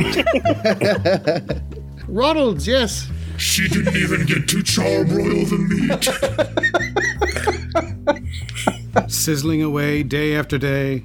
She could even work at Fantasy Burger King and flame kiss the meat. She just, no open flame at all, just a magical current going through that thin metal pan. Tell me, does that make you feel like less of an appliance? I'm not an appliance. I am a demon. I am a demon. You can see he's kind of crying. Do you do anything to finish off your mental assault? It's not your fault. There's only one thing I can do. It's working, Frey. She's almost ready to date you. Dad, stay out of this. I've got him on the ropes. And with that, he there's the corners of the room turn dim. The bulbs flicker on and off. Shadows lengthen. Frasier lifts his feet off the ground with an electric crackle. His arms are spread wide. His mullet spreads into this magnificent aura of golden light, and his forehead shines with the inimitable logic contained within. You can actually see the gears of his brains rocking and turning and twisting, as and his eyes are turned completely white. Address the possessed oven.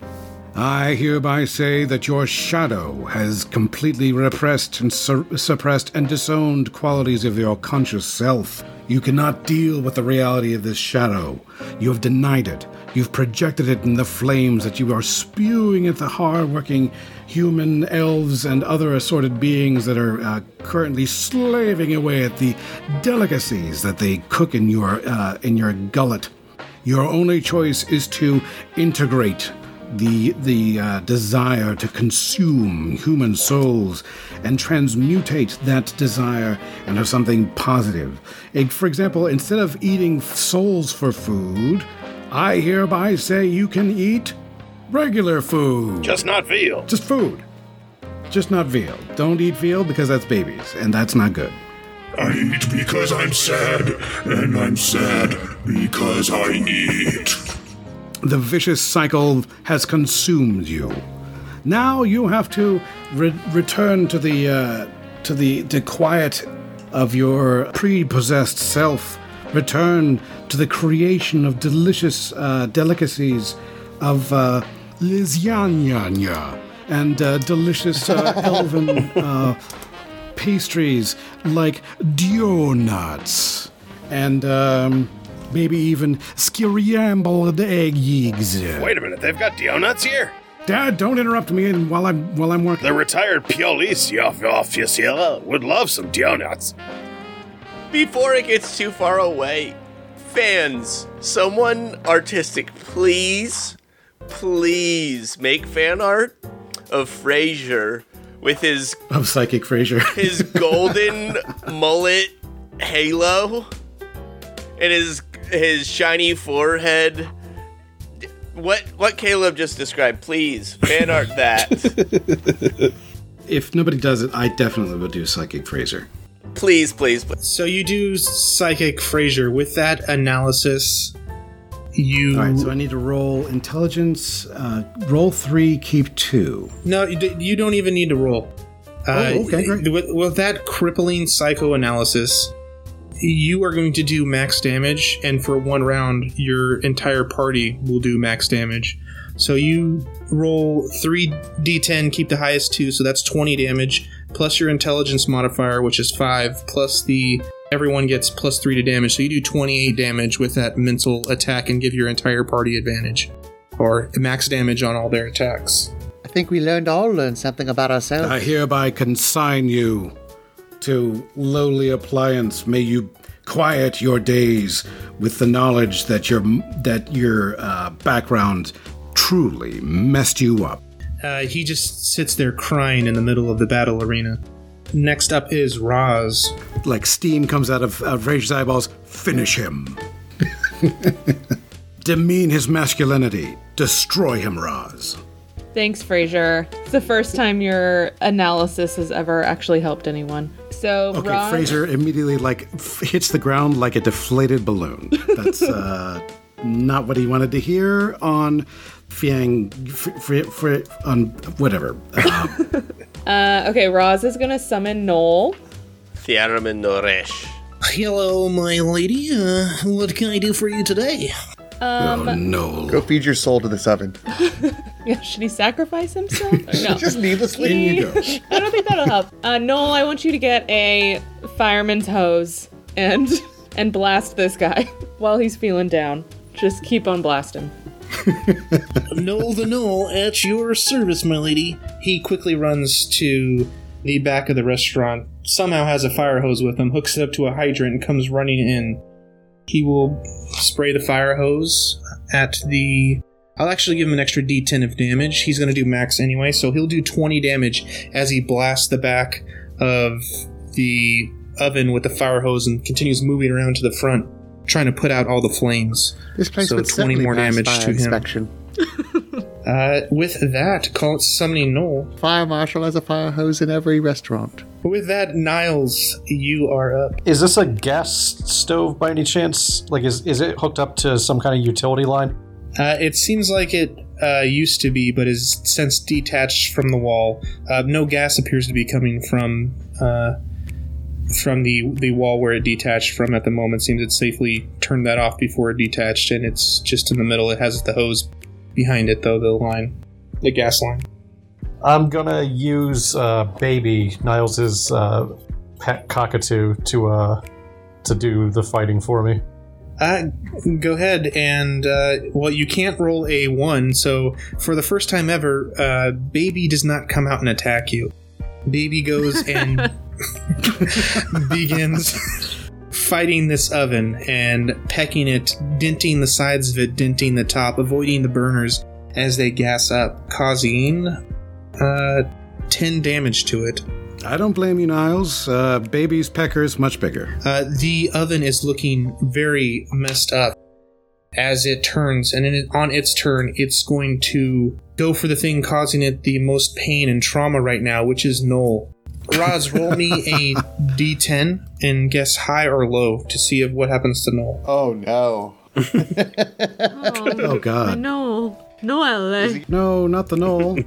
Noel. I'm going to go say hi. Hi, you are correct.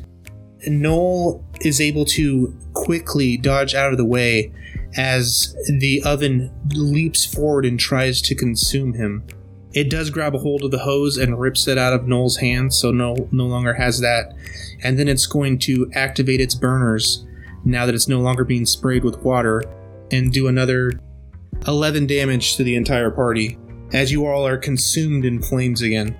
Ah! With that, Martin, you are back up. Oh, man.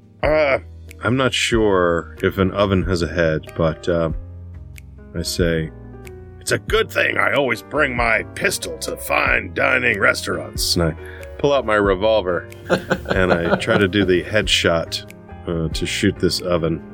It's a demon head. I feel like the oven is an entire, it's just a head. It's all head, right? It's all head, right? That's the way I envision it. Martin smuggles Eddie into restaurants. I think the gun is that's just to be expected at that point. Actually, Eddie was holding the gun the whole time. Yeah, Martin reaches into the bag. Eddie hands him the gun. Eddie, the gun. Down, Eddie. Thank you. He's just chewing on it like a bone. That's a good boy. And he pops a fast loader clip into it. It spins the barrel, hands it up to Martin. And I point that pistol straight at this oven, and I don't know. It says 3K2. I'm not sure what that means as far as rolling. So you're doing max damage. So you roll 3K2, but because of what Frasier analysis did, everyone's rolling max damage. So automatically does 20 damage plus 3. Plus 3. Yep. So 23 damage, and Noel's attack did another 3 damage. I believe that was... Or, sorry, Baby's attack did another 3 damage, and Noel's attack does another 3 damage. So he's looking very fucked up after being shot directly through the glass where you look into the oven, and then straight out the back. It's a through-and-through wound, and you can see more black ichor begin leaking from this oven. Die, demon oven! Good luck getting an even cook like that. Daphne, you are up. because Niles, she views her even subconsciously, whether she's just more attracted to Niles or she views him as more fragile.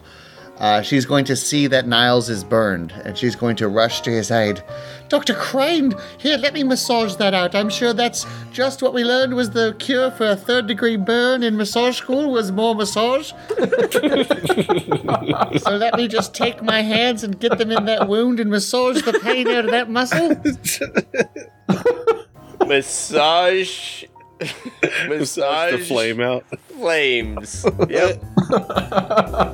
I'm gonna roll 3d10. That's exactly what it says on the back of the restaurant here. Stop, drop, and rub. I know as a redhead, every time I get a sunburn, the only thing I want is a massage. That's it. I rolled a 10, so go ahead and heal yourself for 10 points of damage. In fact, look how the third degree burns. You laugh, Dr. Crane, but look how the wounds are closing up. In fact, I'm massaging so well, I probably didn't even notice your erection. Daphne, I suffered some rather severe burns on my upper thigh. Oh, goodness, you're right. Let me get to work on that. I'll just stand over here. Just because it's canon, Niles, roll me a D10 and call high or low. This is a cream check. Low. Oh, no. Remember your training, Niles. Remember fourth year. Close your eyes and think of cricket, Niles. Remember our time at Harvard. Think of Quidditch, Niles. Close your eyes and think of Harvard. Niles, since we're already on the nutting train, you have another accident as Daphne starts rubbing your inner thighs. Another one? Yes, you had one in the first episode. You had an accident. I thought I had one earlier this episode somehow. Did you? You're a disgrace to our noble institution, Niles. Daphne, that'll end your turn, soothing Niles. Bulldog, you are up. I'm sorry, I'm distracted by the nutting train. God. No. Wow. Okay. Yep. Niles is the only one who's having a good Valentine's Day. Fuck all of you. Yeah, now. I need to know, what are the bulldogs I summon? You decided not to summon them because you didn't want to feed the stove 12 dog souls. You headbutted it last turn. Yeah, I was worried about it, but I can't let it go. I can summon a dozen bulldogs. What do those? What are that? What are the bulldogs? Well, they definitely are going to ruin the reputation of this restaurant. Exactly. As you summon the bulldogs, they will do your bidding. Whatever you want them to do, they'll do, and I will assign damage appropriately. Okay, because there's a dozen of them. He's going to assign them a lot of damage. Each jump into the open mouth of the oven. Exactly. There you go. Blow it up from the inside. Go, dogs, go. More dogs. I'm picturing like a dog show agility test into the... You want souls? Choke on these souls. Okay, this is it. Bulldog uses the bark. Once per episode, you can summon a dozen bulldogs to do your bidding for one encounter. It says bark several times, summoning a dozen bulldogs to do my bidding. So, let's hear it. So you begin barking. There we go. That's enough. That's several. That's... Eddie starts to join in, too. Down, Eddie, down! A dozen bulldogs show up, and what would you like them to do? I want all 12 bulldogs to pee in the mouth gross of this oven. It's kind of like Roz's hose attack, but it's 12 smaller hoses. Gross. Suddenly, I want to talk to Bulldog about his mother for one thing. I did not expect this with the summons. I did not either. As all the dogs line up and urinate into the oven's mouth through the broken glass front that Martin had shot out. Just then, the famous food critic shows up to review the restaurant, walking into the kitchen and seeing a dozen dogs peeing into the oven. What's the secret for this California pizza kitchen? I did not see this coming. The stove begins coughing, and it appears that it loses its flame jet ability. So it can no longer damage the entire party. Good pee. Next up is Frasier. It's a weird sentence. Well, thank goodness. That's good pee. Frasier, now you pee on him. Let's just go to Arby's. I did not see that coming. Frasier tosses aside his ruined umbrella and lowers himself onto his haunches and cocks an ear towards the oven, says, "I'm listening," attempting to get the oven to open up about its own inadequacies and its own neuroses, by which he's trying to figure out the craving for human souls is just the product of a buildup of psychological defenses that the oven has built up over years of being used as a slave in this kitchen, being neglected by its mom, which was obviously a toaster, and that it probably dreams of becoming a, I don't know, but what happened in the Beauty and the Beast? Probably dating a nice feather duster or something. Or becoming one. Who knows? Anyway, so he does I'm Listening, lowering the target's next roll by 10. And yes. Next time, and the next target they focus is on me. And Frasier will take the next attack that is lowered. Sounds good. As the oven goes, "We've heard about my mother.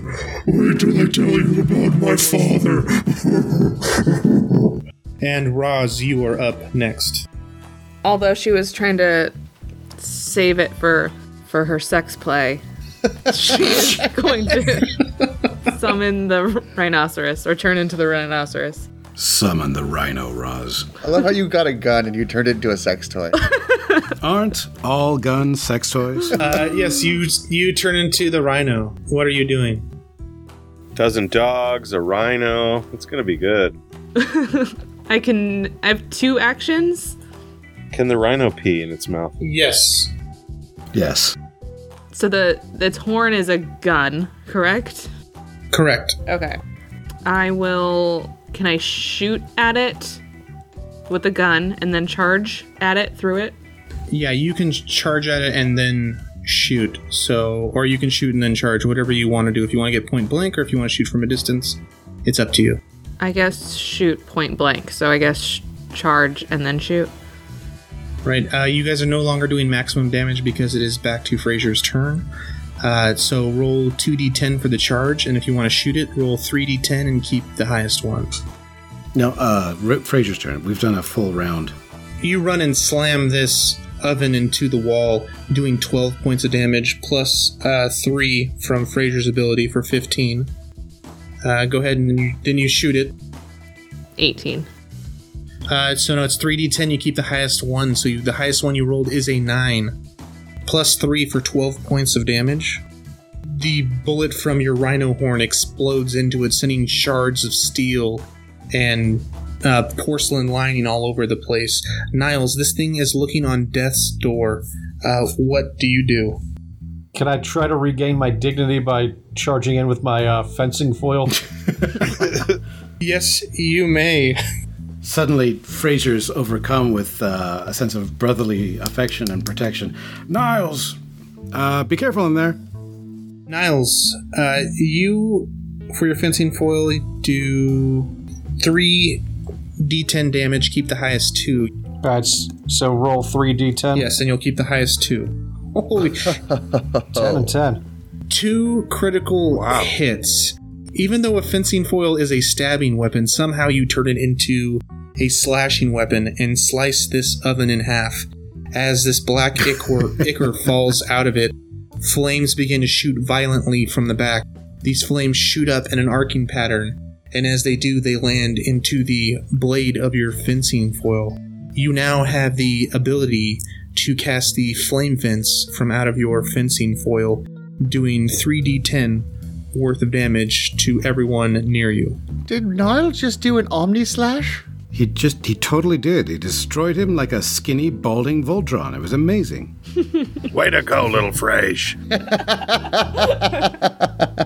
Can I try to strike a heroic pose with one leg up on the ruins of the stove, but a mysterious wet spot in the crotch of the trousers? God, Baby lands on his shoulder.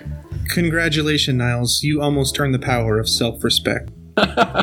Almost. Niles, seriously, that looked like fucking anime shit where you like whiffed your sword and like the wind from it cut the thing in half. That was crazy. That was one of the most brave things I've ever seen. Well, I was captain of the fencing team at Yale. I hope it was Yale. I looked it up.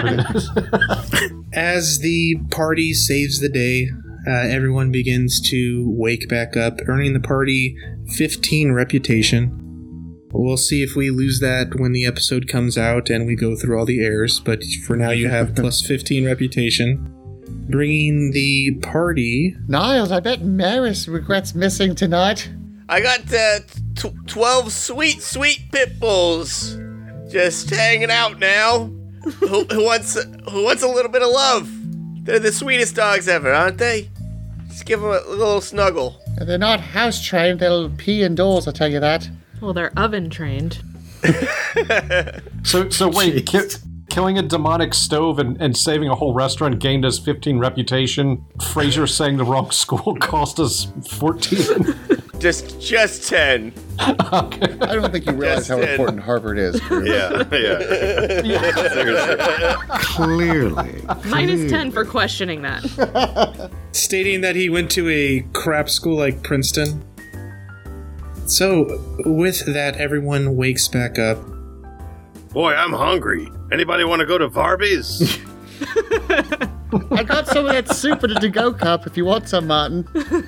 Yeah. Frasier, you go back over to your table, and Rachel is waking back up. So is the rest of the party, or the rest of the people in the restaurant. Awaken, my sweet sleeping beauty. The oven smells like pee, not because of us. It was evil, and it had to be peed on. It absolutely did. It was a demonic presence in the kitchen. It was probably why this place was either so good or probably one of the reasons why it only earned 7 dragon tongues instead of 8. But regardless, Rachel, you're safe now. Thanks to the powers of the negging of my stalwart brother. No, thanks to the powers of negative persuasion. Yes, I have to thank Dr. Jung for that. Although he is kind of an asshole, and I'm starting to think that following his basic tenets might not be the best thing for me personally. Since it nearly cost me my date with you this evening. So I will, I'll try and stop being such a toxic butthole from this point forward. Well, I can't wait to see that on our next date. My toxic butthole? That's an entirely different monster that we fight. And there you go again, taking away that charm. Well, out of the entire cast of Cheers, I was the only one to earn 1 point for likability. So that's my burden to bear, I guess. Lilith? Well, I'm still hungry. What do you say about we go get some Arby's and then go get some dessert? Horsey sauce is on Niles. No, I mean, not literal. I mean, although the stain on him, no, that's not literal. I was trying to be funny, and oh dear, I'm so sorry, Niles. And as we zoom out and watch the party begin walking down the street towards Arby's, that is where we will end our episode. Thank God. That was fun. Is Ross still a rhino right now?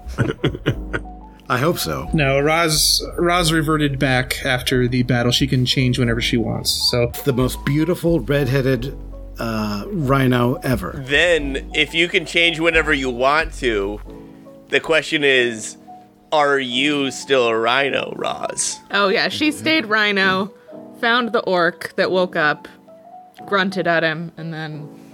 What if the first orc... He jumped on. The first guy, the Goliath who wasn't into the rhino play, sees you as a rhino, is like, damn, I blew it. Shoulda, coulda, woulda. So does that mean she won the bet? I would say neither of them won the bet at this point, based on what happened. Well, I think we all learned something this episode.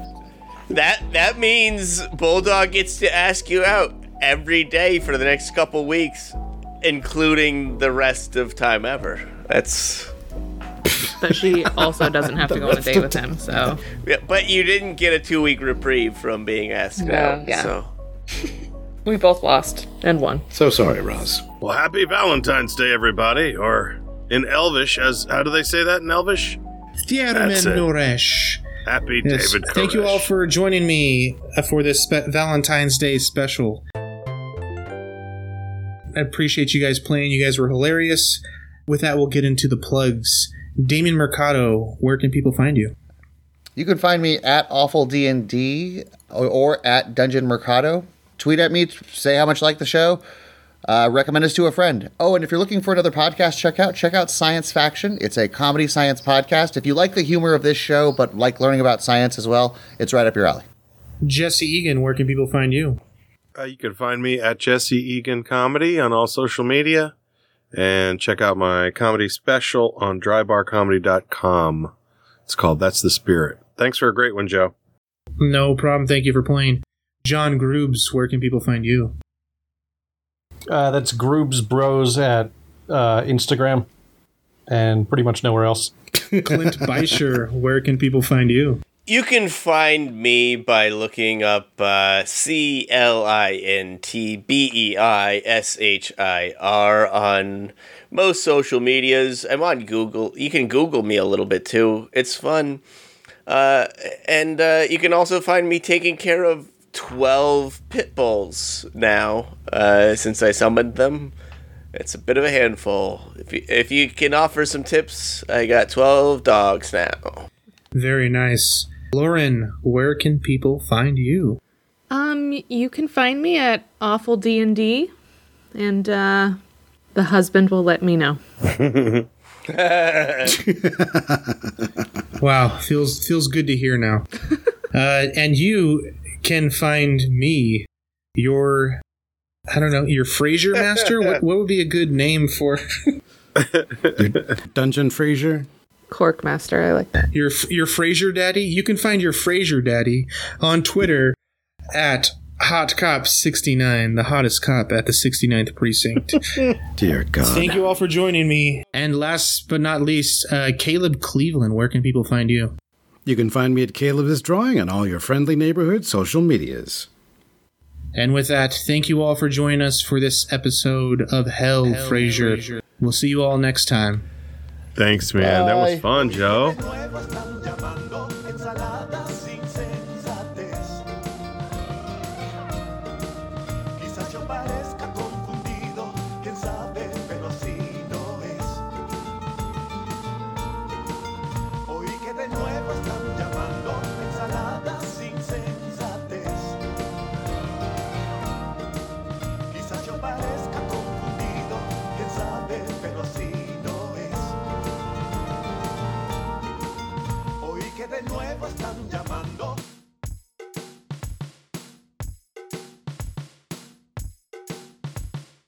Hey everybody, this is Bulldog Briscoe here, ruff, ruff, ruff, here to give a very special Valentine's Day shout out to some of my favorite people in the world. What can I say? You keep my heart full of love, and I appreciate you.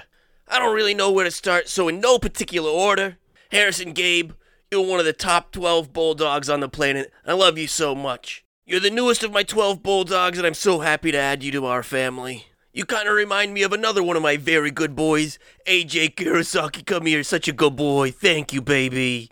3 kobolds in a trench coat along with Lindsay Taylor and Lynette DeBell. You're some of the best groomers I've ever seen. You keep my beautiful babies in tip-top shape year-round, and I thank you. You're all so wonderful. Matthew R., Rick Turpin, and Malleus Varmintum. Boy, oh boy, I've never seen dog walkers like you. The way the three of you juggle all 12 of their leashes, never letting them get tangled up, is just amazing, and it's art form. Thank you so much for everything you do for my babies. Jessica Oldbeer, you're another very good dog. Aren't you so... Oh, get under the chin. Yes, you're such a good doggy. Christopher Skelton, who's my wiggle worm? It's you, Natasha Ugrain. You're such a good cuddle puddle. I love you, good girl. Oh, and here comes some competition for best snuggler. Chance Deason, yes, you're a very good snuggler, too. Yes, you are. And, of course, I have to thank Fred Milano, Cody Martinez, and Rob Wagner. You veterinarians are just some of the best. You keep my puppies in good health. You caught that heart murmur that Rebecca Throop had the other day. You got her on the right medicine, and now she's back to 100%. I cannot thank you enough. And, oh, man, torso full of bees. Thank you for being my 12 babies' favorite toy. They just roll you around and get stung on the nose by the bees inside your torso. Yeah, they love it. It's a fun game. Thank you so much, Torso Full of Bees. Dwayne Donovan, he loves it the most. That's such a good dog. Oh, I love my Dwayne Donovan. Oh, thanks for the nuzzles.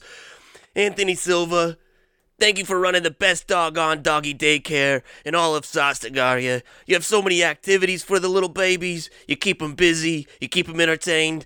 When I get them back, they got huge smiles on their faces. Thank you. Jay Baker, you're such a good dietitian. Ever since I got your services, my dog's coats are just gleaming.